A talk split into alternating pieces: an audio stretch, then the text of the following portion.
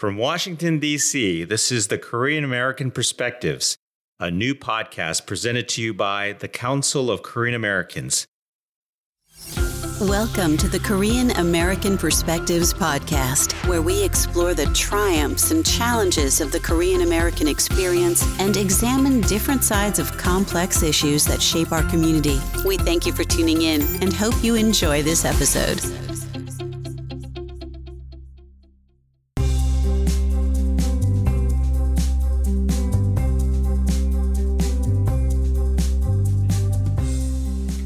Welcome to the Korean American Perspectives podcast. My name is Abraham Kim, and I'm here with my co-host Jessica Lee. How you doing, Jessica? Great. Today we have the unique opportunity to interview one of our distinguished members of CKA, Jenny Town. She's a Stimson Fellow and also the managing director of the Stimson's 38th North website. It's a rich conversation between Jenny and Jessica covering a number of issues she, as an adoptee growing up in Minnesota, and then going back to Korea later in life and that experience when she was an exchange student at Ewha University. And then she delves into uh, the challenges of what current Korean American adoptees face today. Uh, and then her career as a North Korea analyst and the opportunity to launch the 38 North website as a co founder, which has now become one of the preeminent information sources for for North Korea analysis and information.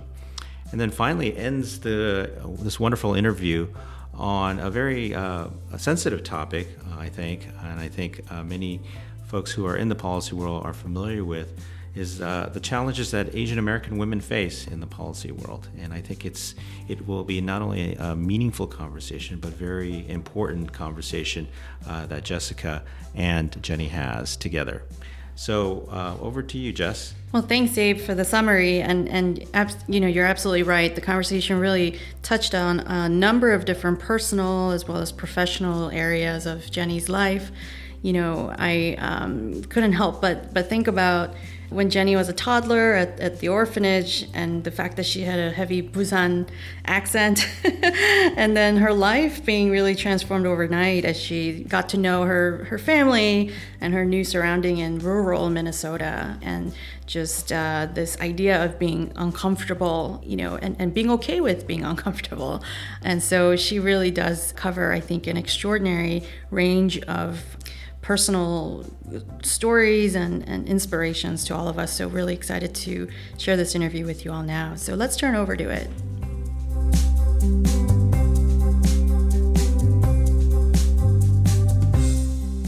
My name is Jessica Lee, and this is Korean American Perspectives, brought to you by the Council of Korean Americans. I'm here today with Jenny Town, who is a Stimson Fellow and Managing Editor of Stimson's 38 North, a website devoted to providing policy and technical analysis on North Korea. Jenny is also an associate member of CKA and also happens to work very close to CKA office here in DC. So it's great to have you here in our office today. Thank you so much, Jenny. Thanks for having me. It's my pleasure. So, Jenny, I thought we would start off by talking a little bit about your childhood, growing up in rural Minnesota, you know, especially as a Korean adoptee, what was that like uh, growing up in the Midwest and, um, you know, being, uh, I guess, a part of a, a, community that may or may not be familiar with the adoptee experience? may not is is an understatement. um, it was uh, character building. Let's let's put it that way. Um, so I was adopted when I was three. And so when I came to America, you know, I didn't speak English. I did speak Korean. I spoke Korean with a very heavy Busan saturi. Mm. Um, and so no one had any idea what I was saying. Um, even I think when, like back in the old days, they used to send them via airplanes and, you know, your parents would pick you up from the airport. Uh, so I guess they had brought an interpreter to the airport to try and ease the transition, and she had no idea what I was saying.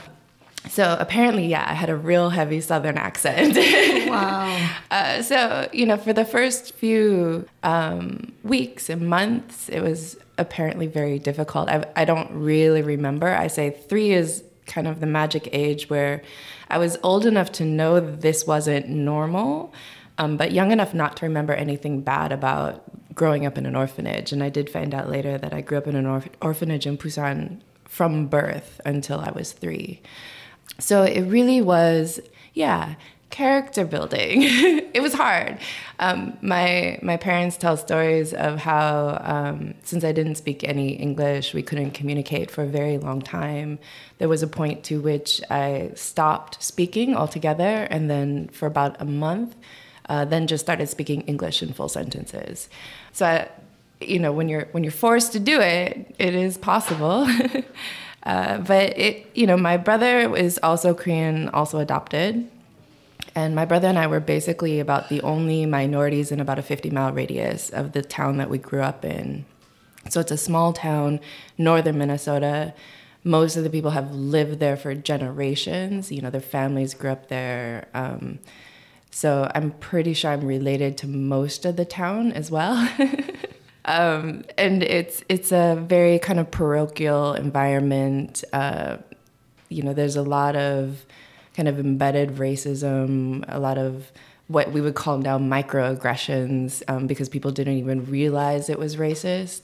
They just didn't have any concept of what to do. And I, I remember in the early days, like kindergarten, preschool, people would be like, who are your parents, right? These little Asian kids running around in the midst of all these blonde, blue eyed people.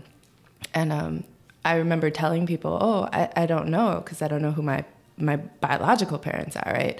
And they would just be so confused as to, well, how did you get here? um, and I do remember, like, whatever vocabulary I had learned, you know, I was telling stories already of, like, oh, you mean the people who I live with? Or, you know, eventually I was like, oh, you mean my guardians? And I was learning all this language to talk about my family.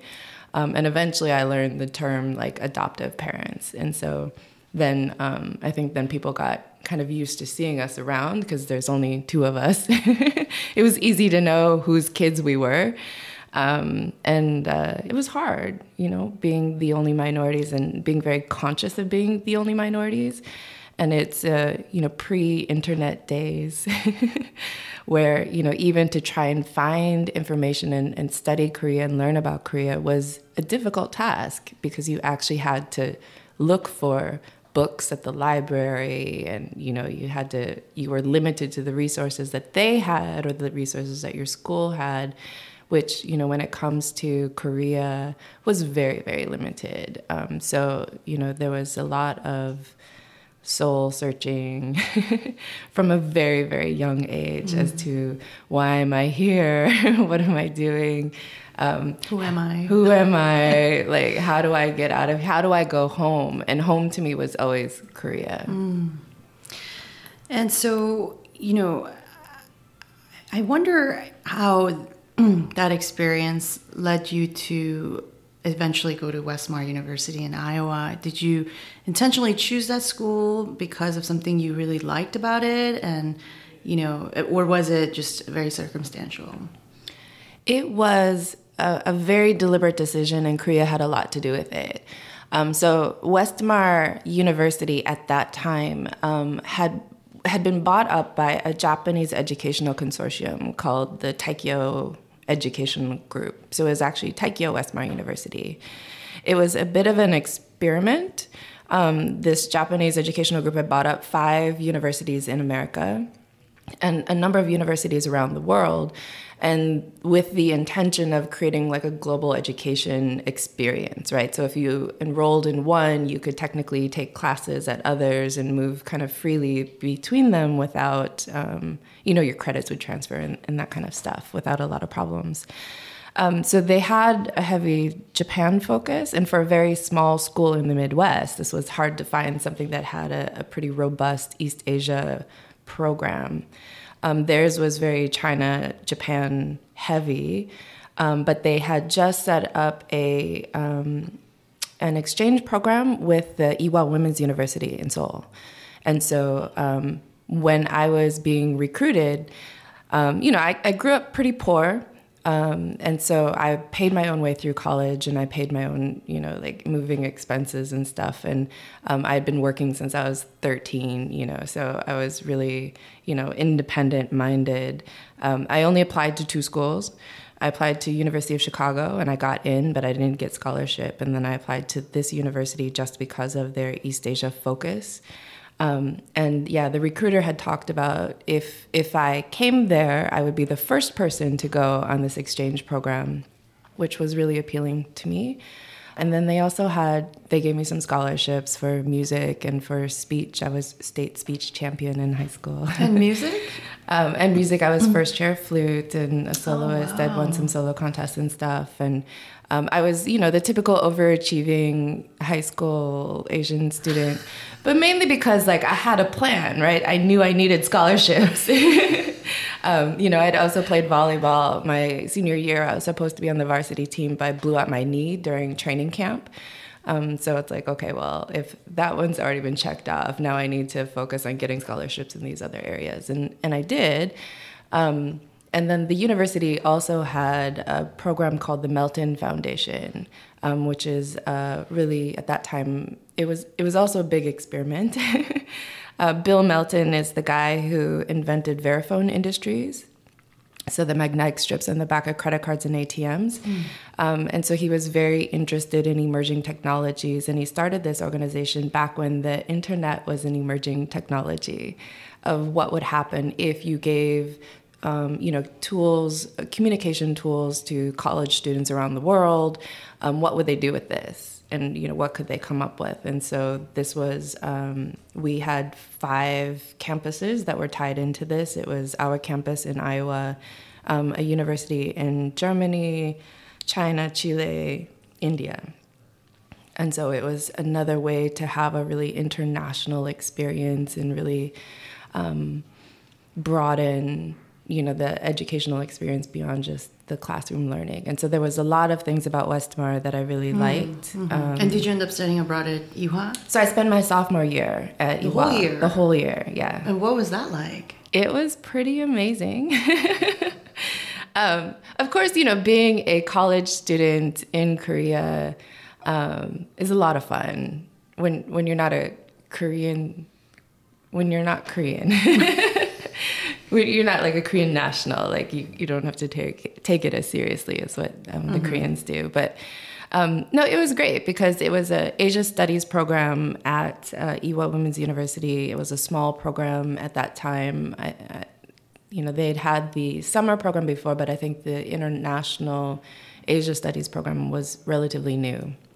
Um, so we had a lot of, um, yeah, it was a small group. We became very tight. I was there through two cohorts. Um, and uh, like going home for me, you know, I was 19 going to Korea for the first time since I came to America. It was my first time on a plane. it was my first time, you know, having a passport and getting a visa. I was actually going to China for two weeks, or China for, yeah, about two weeks um, for one of these Melton Foundation conferences um, before I was going to Korea. So it actually made it, the transition a little bit easier. But I only bought one way tickets. so, as a sophomore in college, buying one way tickets to a foreign country when you've never traveled is kind of a big deal.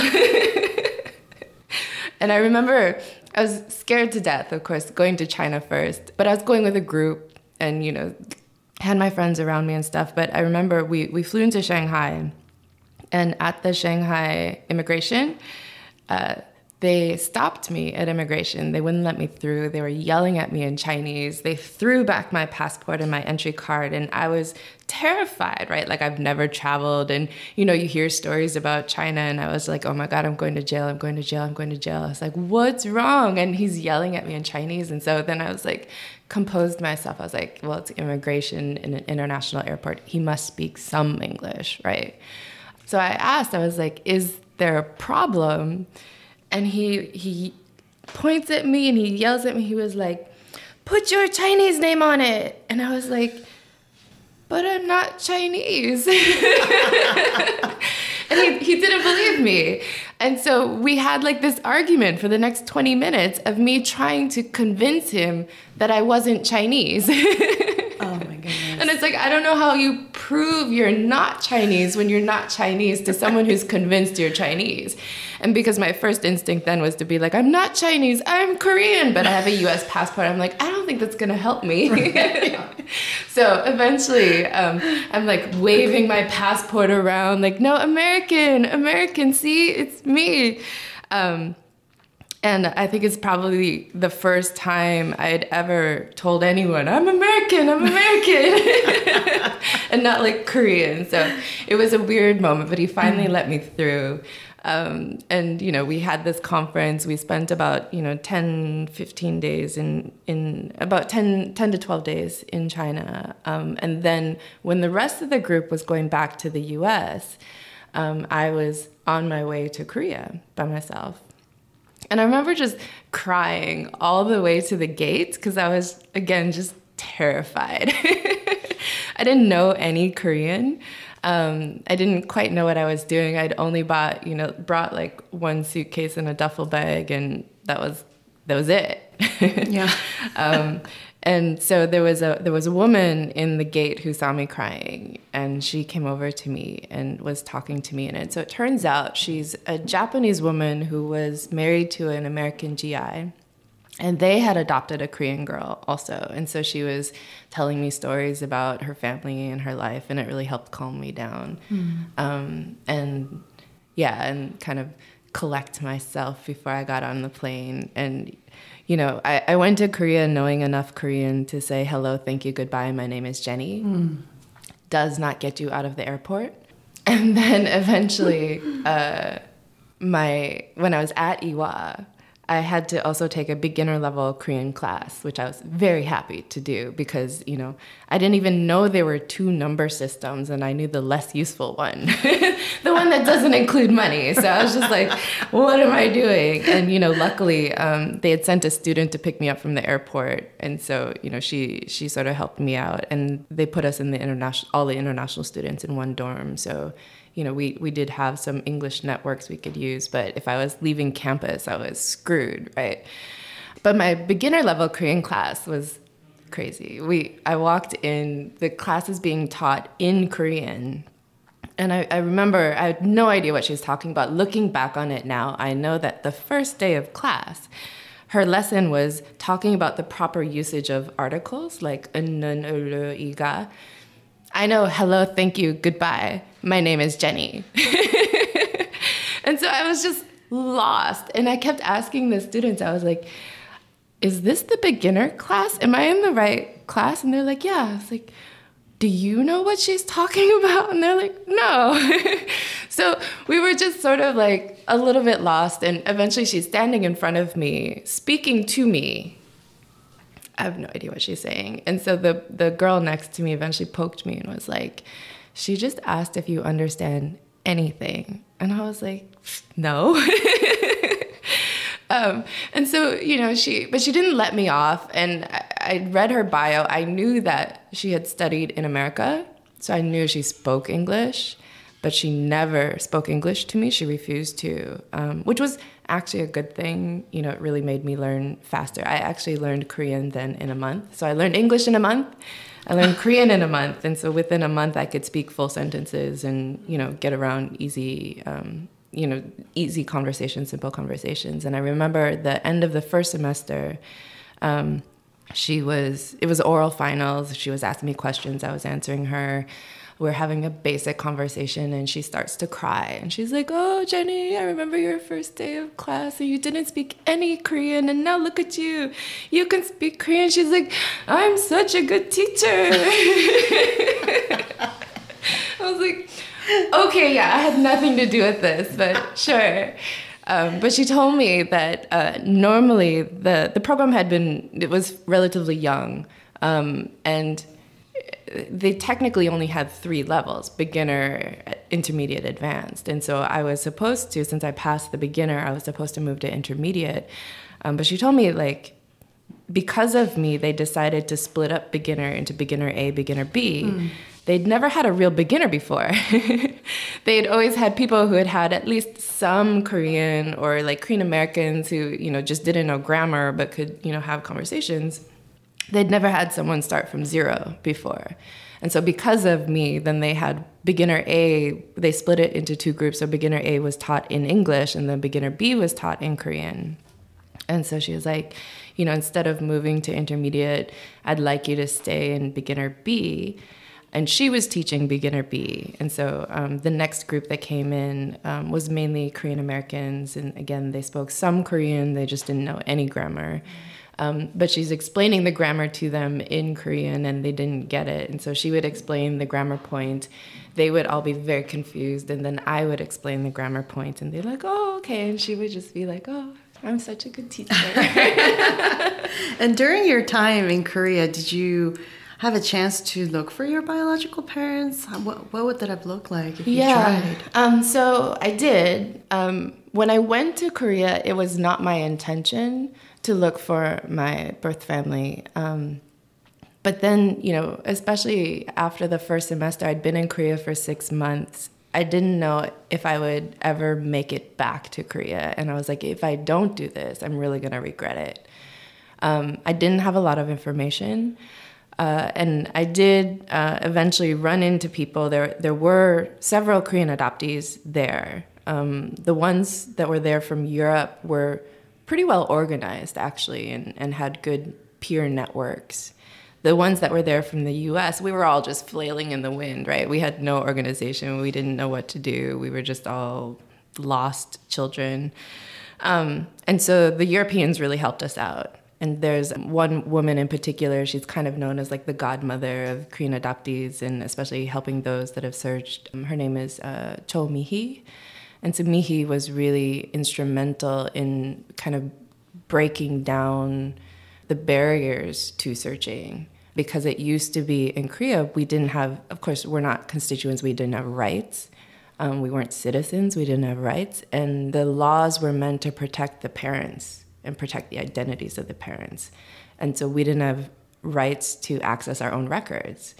And so, you know, because of people like her and, and a lot of the work that she did, really kind of forcing agencies to deal with this issue, forcing the government to deal with this issue and change laws, um, we now have rights to do birth family searches. Um, but at that time, yeah, I didn't have a lot of information.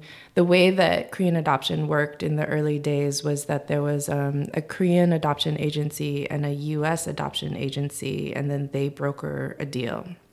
And so I knew the American adoption agency and then Mihi helped me figure out who the Korean counterpart was. And so I'd went to um, Korea Social Services. We went to see my records. And at that point, it always helped to bring a reporter with you to kind of force them into doing stuff they, they're uncomfortable doing because they also don't want the bad publicity of being the one to block everything. And so um, when I was at the adoption agency, we found my record that told and like each piece tells only a little piece of the story and so i found out at least um, what orphanage i grew up in in in uh, busan and there was uh, this full page spread in this magazine in the i think it was the Wulgan Ma at that point um, he was a the photographer had made like there was a whole um, series on these European adoptees and then me. um, but they had all found their parents, and I was the only one who hadn't. And so they included me to just help me out. But because I was searching, you know, Korea is not big on privacy laws. so they actually published my contact information in the magazine, like my physical mailing address and phone number. um, so I started to get mail from men looking, you know, somewhere like um, lonely guys doing military service, somewhere old men. I had a couple of marriage proposals. Um, I was in, and this happened, you know, with in every stage. I was, I became kind of a poster child for Korean adoptees searching, and so uh, there was a lot of media. I was in a documentary and a couple of magazines and a couple of newspapers on TV a lot.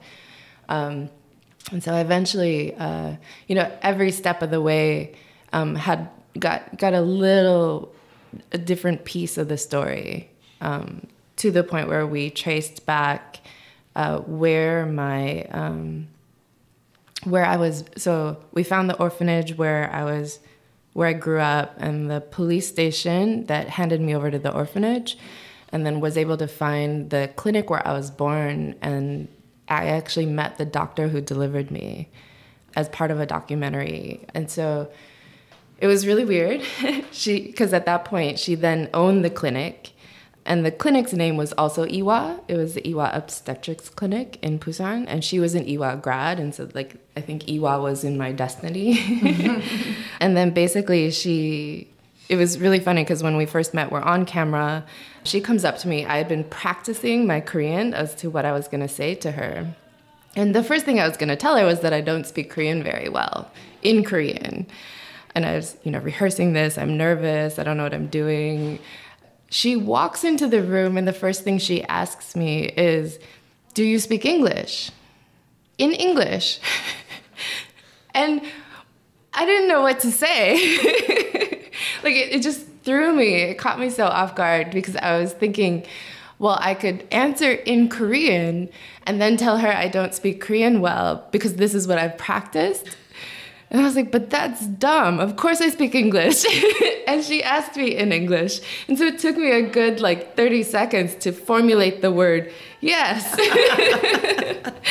um, but yeah, so then we, we were having a discussion and she was explaining to me that um, what happened was my mother was in labor when she was admitted, they they didn't keep records on. Her, They didn't get her name apparently, um, or her address, or any of the identifying information. She was that far along.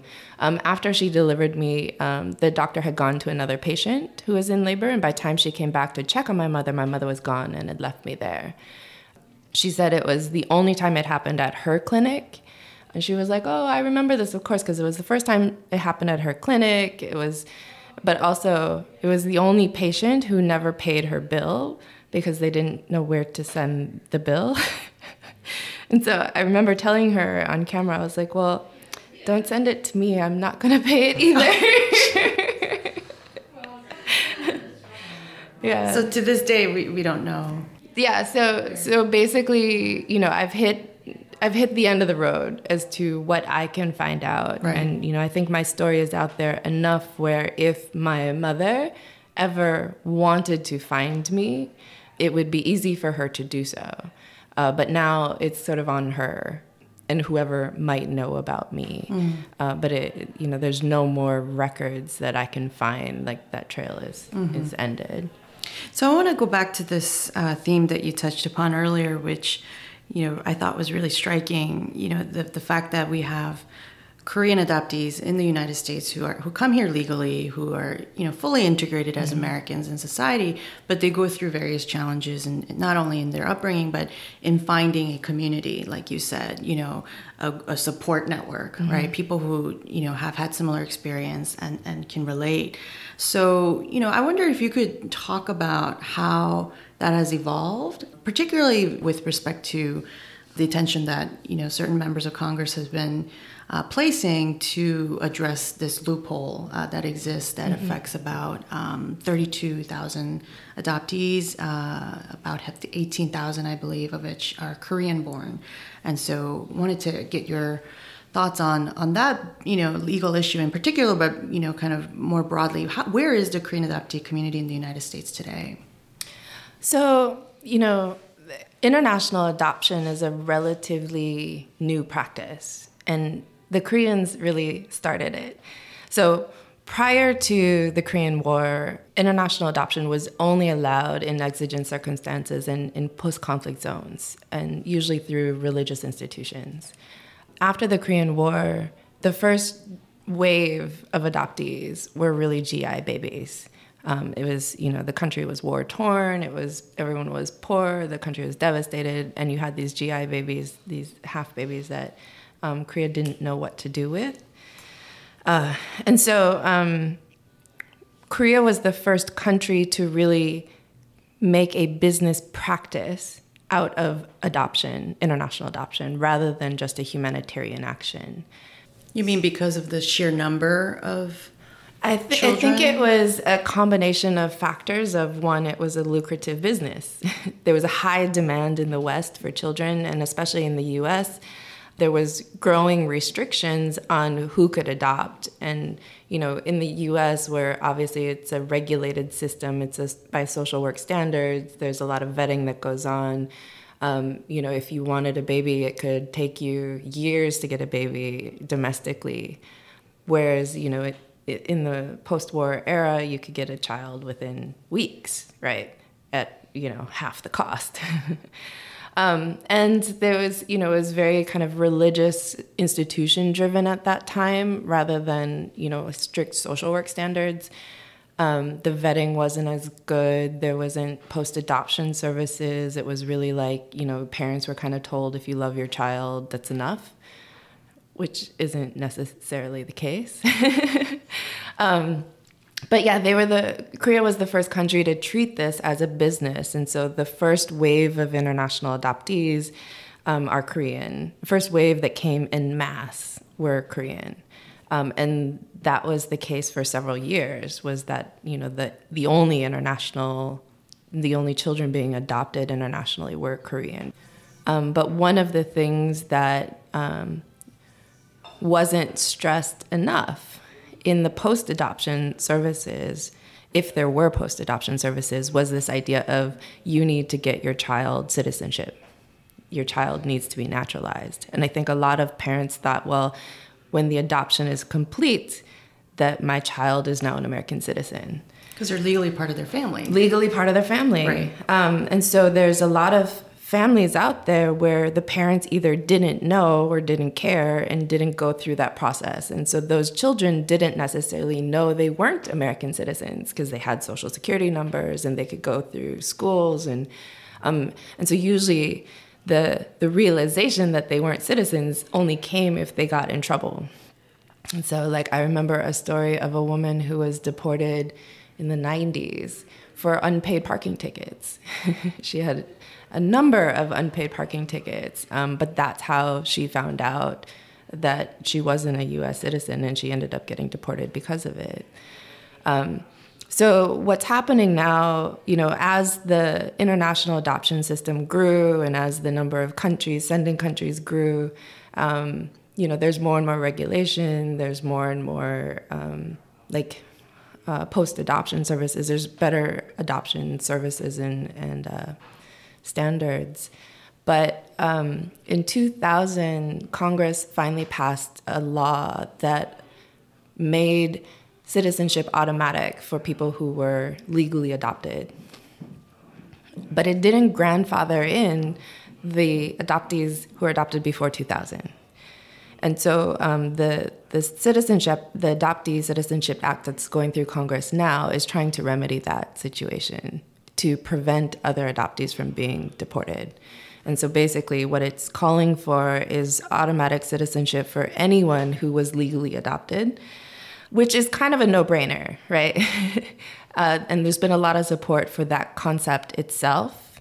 Um, but the other part of the legislation is to allow for those who have been deported to come back and to gain their citizenship as well. Um, and this is where there has been controversy um, because generally the deportations are because of some kind of criminal activity. So then it becomes a, a, very tricky immigration question because then you get the the legislators, especially that are like, you know, do we really want criminal want to bring back criminals to our country? But it's but they're American citizens. They should be here, even if they're in jail. They still have the right to be here.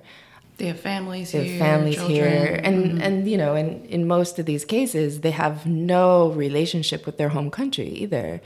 And in the case of Koreans, up until 2012, Korean adoptees were not even eligible for Korean citizenship because it was the national, um, the special adoption law in, that was passed in 2012, which was the first time that um, Korean adoptees were allowed to present um, basically a proof of orphanhood as their family registry. And since we didn't have family registries before that, because we're orphans, we couldn't become citizens. And so, you know, in those cases that they were deported, they didn't have Korean citizenship, but they didn't have U.S. citizenship either. And so there was, you know, cases of stateless people as well during these deportation processes. So this seems like, as with many things in Congress, a very complicated uh, issue and um, different factions that are maybe supporting more ambitious versions of this, you know, uh, legislation and so forth. Um, do you think that there is a role for Korean American community to play in, you know, perhaps educating ourselves about the issue itself and you know maybe even going one step further to to organize um, and and really um, you know advocate for change. Mm-hmm. Yeah, no, I, I think it's it's there used to be a lot of chasms between the Korean adoptee and the Korean American communities because of the stigma, um, which I always thought was really interesting. it's like I understand the stigma in Korea. I didn't understand growing up the, the stigma with the Korean uh, Korean American community because you know it's not Korea, right? We're all in America, right. fiddling around in the wind, right? Um, but I think you know there has been some progress over the years of the Korean American community trying to better integrate the adoptee community because technically we're about 10% of the Korean American population. But our issues aren't considered Korean American issues, they're considered adoption issues. And I do think there needs to be more ownership from the Korean American community of Korean, you know, issues that affect Korean adoptees because we are 10% of the community. We're a large chunk of the Korean American community that's not represented in, in the Korean American community agenda. Um, but this is an immigration issue. This is, you know, an adoption issue. This is a community issue. And, you know, Korean Americans, because there's so many Korean adoptees and because Korea started this practice, really should be involved and should be invested in how this plays out to our community, not just to those children. Yeah, and I think you know because this is an immigration issue to a certain extent, um, in addition to it being more of a of an ethnic issue, um, you know, I think just given the climate right now with what's happening at the border and with Dreamers and so forth, it seems like a particularly challenging time to right. to tackle this issue, and so that's um, you know, very unfortunate uh, because, like you said, this is a group of people who came to the United States legally through a legal process and should already be Americans, um, and um, yet, you know, uh, they're sent back for you know misdemeanors all the way to you know serious crimes, but nevertheless they should be treated as Americans and right. not uh, deported to a foreign country. So I I, I understand um, how heartbreaking this issue must be for folks who have friends or uh, neighbors or you know uh, people who are going through that right now mm-hmm. and, and, this sense of um, powerlessness you know so uh, is certainly uh, i think a challenging issue but something that we should um, uh, learn more about and, and certainly um, find ways to to support. So I want to go back to you know uh, some of the work that you're doing here in Washington. Uh, you talked about your experience in South Korea at Ewha, um, but you know I know you uh, also uh, studied in New York at Columbia University, um, and then eventually uh, moved to Washington where you've been working for a number of years. So you know, wanted to get a sense, particularly for some of our younger listeners who are interested in foreign policy and national security work, you know, how did you get started and what has this experience been like for you thus far? So I've had kind of a long, windy road to DC. um, to back up a little bit, like when I was in Korea, and like I said, I, I've always felt Korean. I was I always felt Korea was my home. Um, I tried very hard to learn about Korea. So being in Korea, learning about Korea was fascinating. It also was and I'm gonna date myself here, it was the mid 90s. and this is right when news reports were coming out of North Korea that there was a famine in North Korea. And I remember talking about it with some of my, you know, fellow classmates and, and people in the community and stuff, and nobody believed it. And I was I was just intrigued by this. Like, why wouldn't you believe news reports of famine in North Korea? South Koreans didn't believe South it? Koreans didn't believe it. So, you know, and it's like, well, if North Korea is reporting that they have famine, why don't the South Koreans believe that? And I think to me, that was sort of the spark of my interest in North Korea um, and in sort of North South relations over time. Um, but then, you know, life happens. and you know being in going back to finish school in iowa um, afterwards i moved to minneapolis spent a couple years in minneapolis um, was interested in korea and doing stuff on asia in general there are no jobs like that in minneapolis i can tell you that especially not at that time um, so my first job out of college i was running a computer consulting firm during the dot com era, when you had to explain to people what the internet was and what browsers were and what applications were, and it wasn't like a job application, but an actual, you know, computer module. um, and so it was a very different time. And then um, did that, ended up working in advertising for a couple years as a project manager, um, and then eventually moved out to DC uh, where um, my first job in DC was um, I actually convinced uh, the College Board, um, where I became I, I got hired for a one week temp assignment to do like a mailing project that I completed in about two hours because it wasn't that hard. Um, spent the rest of the week, you know, there and helping out in different capacities. And by the end of the week, they created a new position for me where I was office director slash uh, special projects manager for government relations. Um, and so that was kind of my first job in uh, in DC in the DC community, starting to network. Um, was working on education policy. Was also a manager that was managing the other managers, which as a you know at that time as like a 26 year old Asian woman was met with a little resistance. As to who is this girl? And you know i think they thought at first that i would be a, a very easy manager. And i'm, I'm not. My my colleague told me was she was like jenny you don't have to rule everything with an iron fist. And it's like well i kind of do. So there my name on it um, yeah. But yeah, and then ended up leaving that to help start an international peace organization that was focused on the role of women in peace building processes.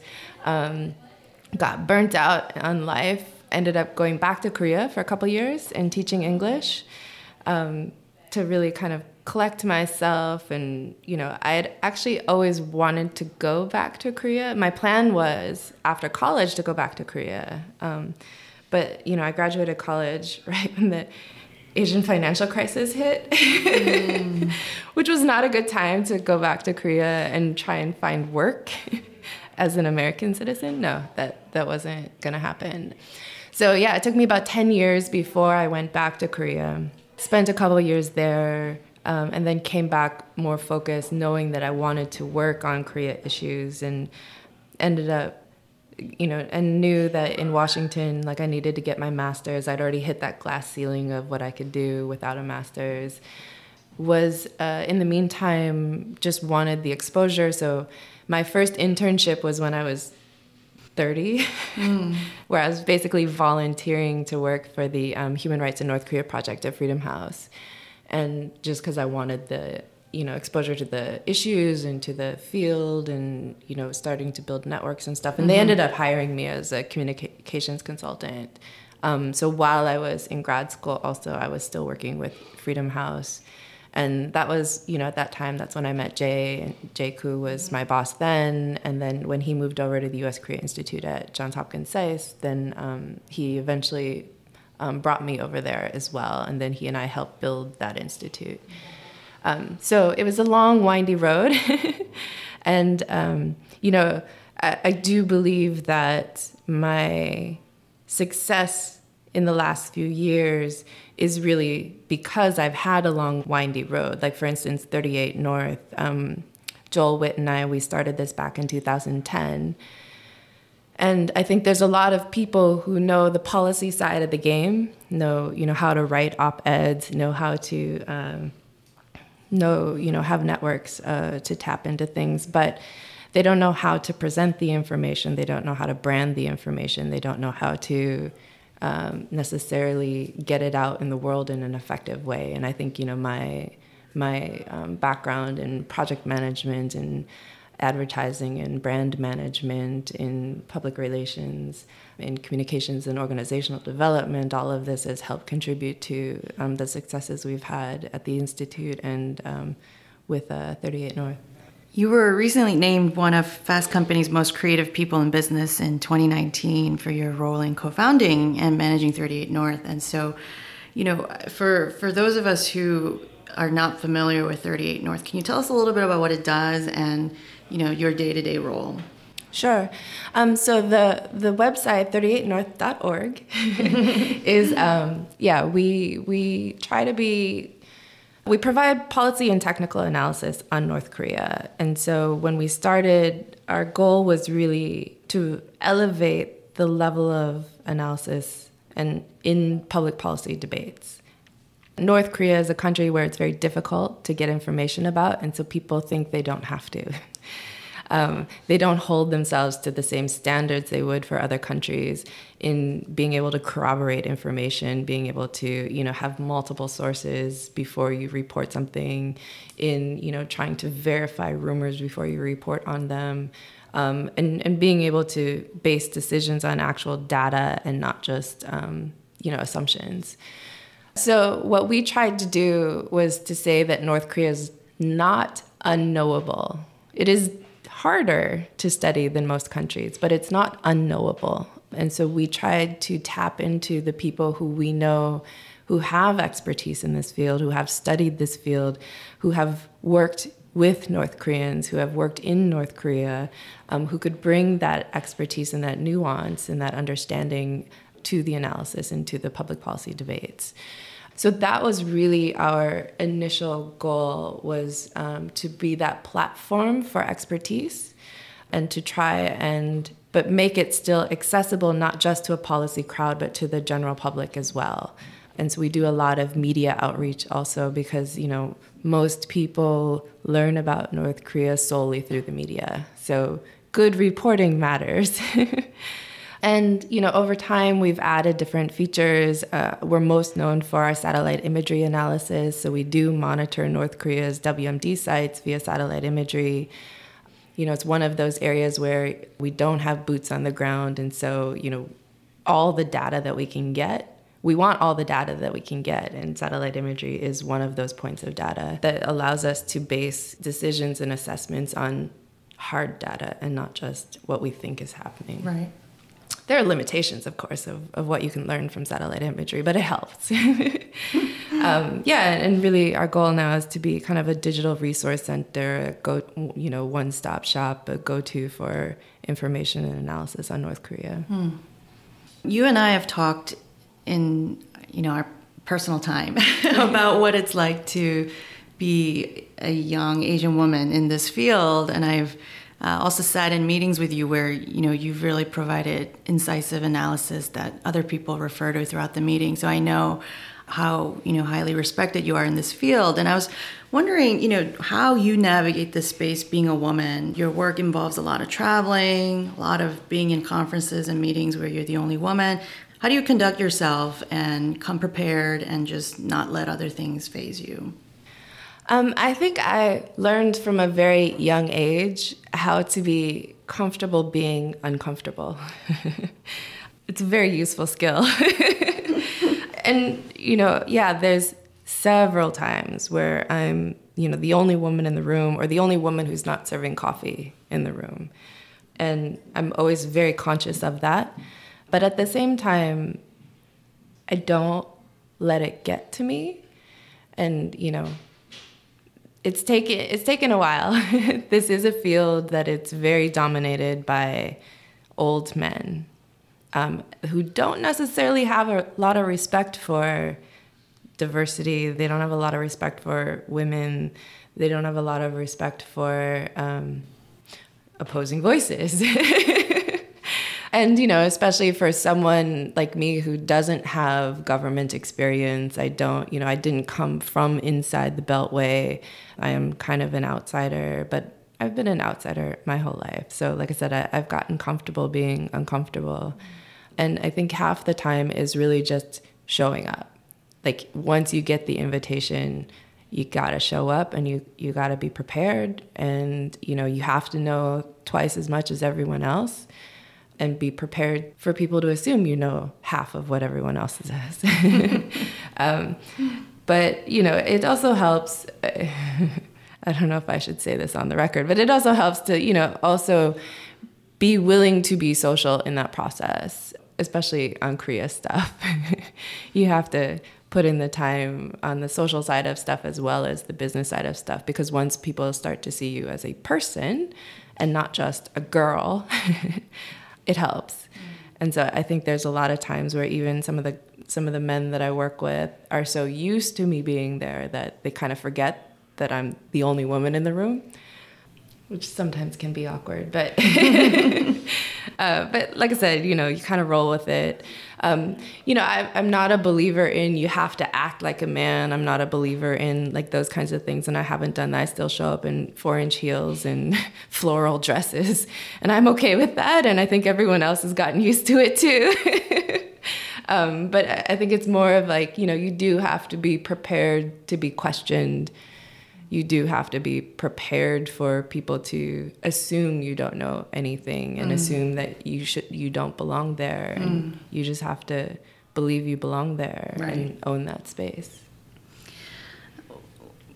I know you met with our public service interns recently at the Stimson Center, and uh, I, I heard feedback from the students of how important that exchange was, you know, in terms of your giving advice on being open to new opportunities and how to navigate this field here in Washington. So we appreciate everything you do at CKA as an associate member and as a supporter of this organization, and uh, for always being a resource to us when we uh, come with questions about issues that are important to our community. So thank you for making yourself available today, and we look forward to staying in touch and seeing all your future endeavors and accomplishments in this field. So thank you, Jenny.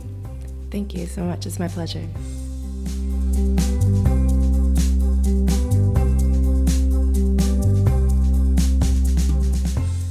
Thank you, Jessica, for that fascinating interview. I didn't realize that Jenny was named one of Fast Company's most creative people in business in 2019. Uh, I didn't realize that we had a celebrity in our midst uh, for her co founding and managing 38 North. For those of you um, who are interested in North Korea and obviously uh, the fast moving uh, security and economic issues that are going on there, uh, I encourage you to go over to 38 North. I, I read it very often uh, when I do analysis.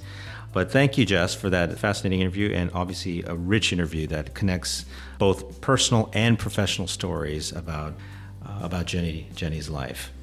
Yes, and it was great to see Jenny at the Stimson Center recently, where she met with our 2019 public service interns and shared her story about her work alongside David Kim, who is a uh, another research analyst and expert on North Korea and WMD issues at Stimson Center, who has actually uh, recently joined CKA. So it's great to see CKA members share these stories with our aspiring future leaders and opinion makers. And uh, we really appreciate Jenny and uh, other members who take time to meet with our public service interns uh, throughout the summer.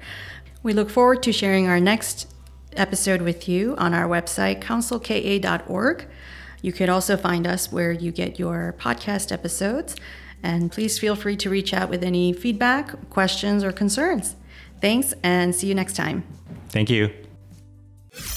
Thank you for tuning into the Korean American Perspectives podcast. Head over to councilka.org for the show notes of this episode and see exciting upcoming programs at CKA. That's councilka.org.